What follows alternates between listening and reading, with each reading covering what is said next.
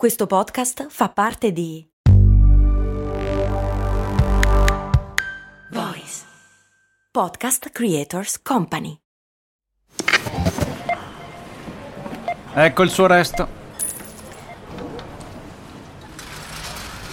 Mm, certo che al giorno d'oggi con un euro non si fa più granché. Beh, lo posso usare per il carrello della spesa. Ma comprare 10 Goliador? Eh no, per quelle servono 2 euro adesso. Ah, beh, allora non mi resta che lanciarlo nella fontana di Trevi ed esprimere un desiderio. Oppure, beh, potrei investire sul mio futuro. Ma un euro?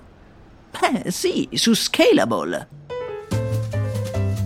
Scalable, che supporta anche questo ascolto, è un'app che ti mette a disposizione gli strumenti essenziali per costruire una cultura del risparmio. Ti consente di investire in modo flessibile in azioni, ETF e fondi, creando piani di accumulo automatici a partire da un solo euro. Altro che Fontana di Trevi. Amplia le tue conoscenze finanziarie e fai crescere i tuoi risparmi nel tempo. Scopri Scalable per i tuoi investimenti. Link in descrizione.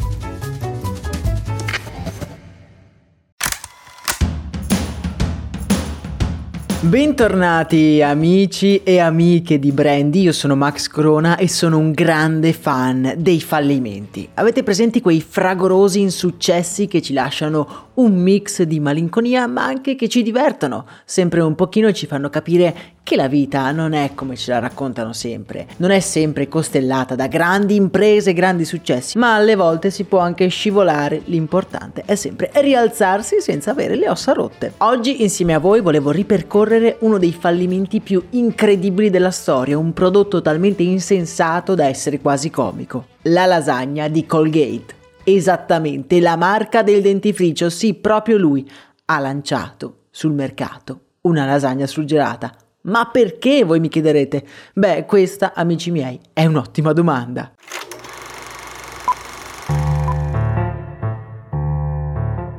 Tutto ha inizio nel lontano 1806 quando Colgate, o meglio come l'ho sempre chiamata io per tutta la mia vita Colgate, viene fondata da William Colgate, un britannico trasferitosi a New York in cerca di fortuna. William inizia a commercializzare sapone e amido dopo aver trascorso un breve periodo come assistente in un negozio di saponi della Grande Mela. William ottiene un grande successo per le sue saponette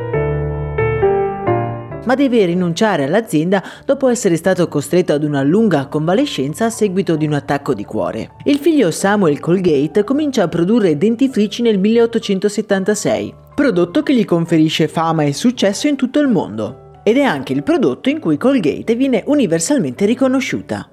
Avete mai sentito la parola lasagne in questo racconto o anche solo la parola cibo? E allora cosa è successo?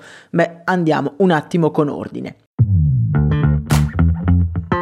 Siamo nel 1980, la Colgate è un colosso il cui brand è riconosciuto in tutto il mondo, avendo un brand così forte decide di fare quello che in marketing viene chiamato brand extension, ovvero diversificare i prodotti venduti dal brand cercando di aumentare il volume di vendita, stiracchiando, passatemi il termine, il marchio dandogli nuove connotazioni. Ora, la brand extension può essere una cosa molto redditizia, ma come dice il saggio non bisogna mai mai e poi mai esagerare. I nuovi prodotti devono avere una correlazione con il brand di partenza, avere caratteristiche in comune ed essere logicamente correlate. Questo non vuol dire che devono essere simili, ma almeno devono avere delle correlazioni a livello intangibile e valoriale. Per esempio, se la BIC è leader nelle penne di plastica a basso prezzo, si mette a fare accendini di plastica a basso prezzo, beh, il nostro cervello dice ci sta, lo posso comprare, è una cosa coerente. Ma allora come sono arrivate le grandi menti del marketing di Colgate a lanciare delle lasagne surgelate? Qual è il collegamento che hanno visto?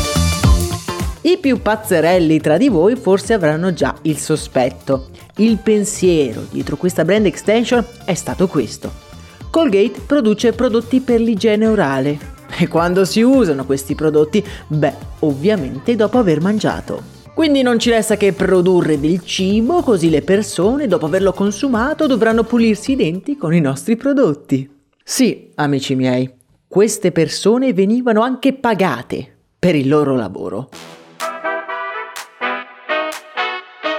Nel 1982, dicevamo quindi, le lasagne Colgate vengono lanciate sul mercato e compaiono nei frigoriferi di tutti i supermercati. Il responso, beh, ovviamente non ve lo devo dire io, un vero e proprio disastro.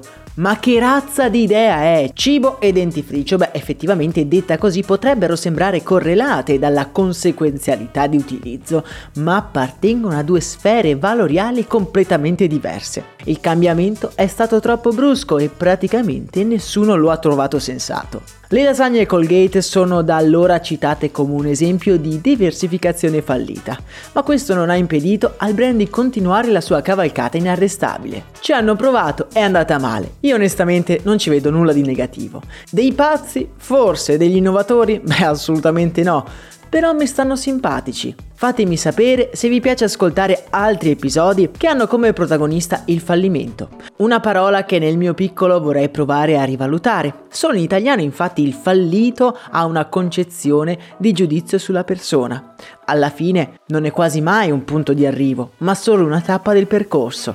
Solo chi prova sbaglia e solo chi prova ce la fa. Se volete raccontarmi i vostri fallimenti lo potete fare nel canale Telegram che trovate in descrizione. Per oggi è davvero tutto e noi ci sentiamo ad un prossimo episodio augurandovi una splendida giornata. Io vi abbraccio forte e un saluto da Max Corona.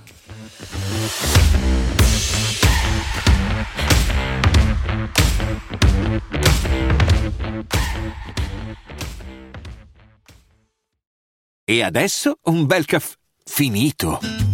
Perché rischiare di rimanere senza caffè quando puoi abbonarti a Caffè Borbone? Prezzi vantaggiosi, costi di spedizione inclusi, tante possibilità di personalizzazione e l'abbonamento lo sospendi quando vuoi. Decidi tu la frequenza, la qualità, scegli tra le cialde e capsule compatibili e crea il tuo mix di gusti e miscele. Mai più senza caffè con l'abbonamento Caffè Borbone. Tutte le info su caffèborbone.com.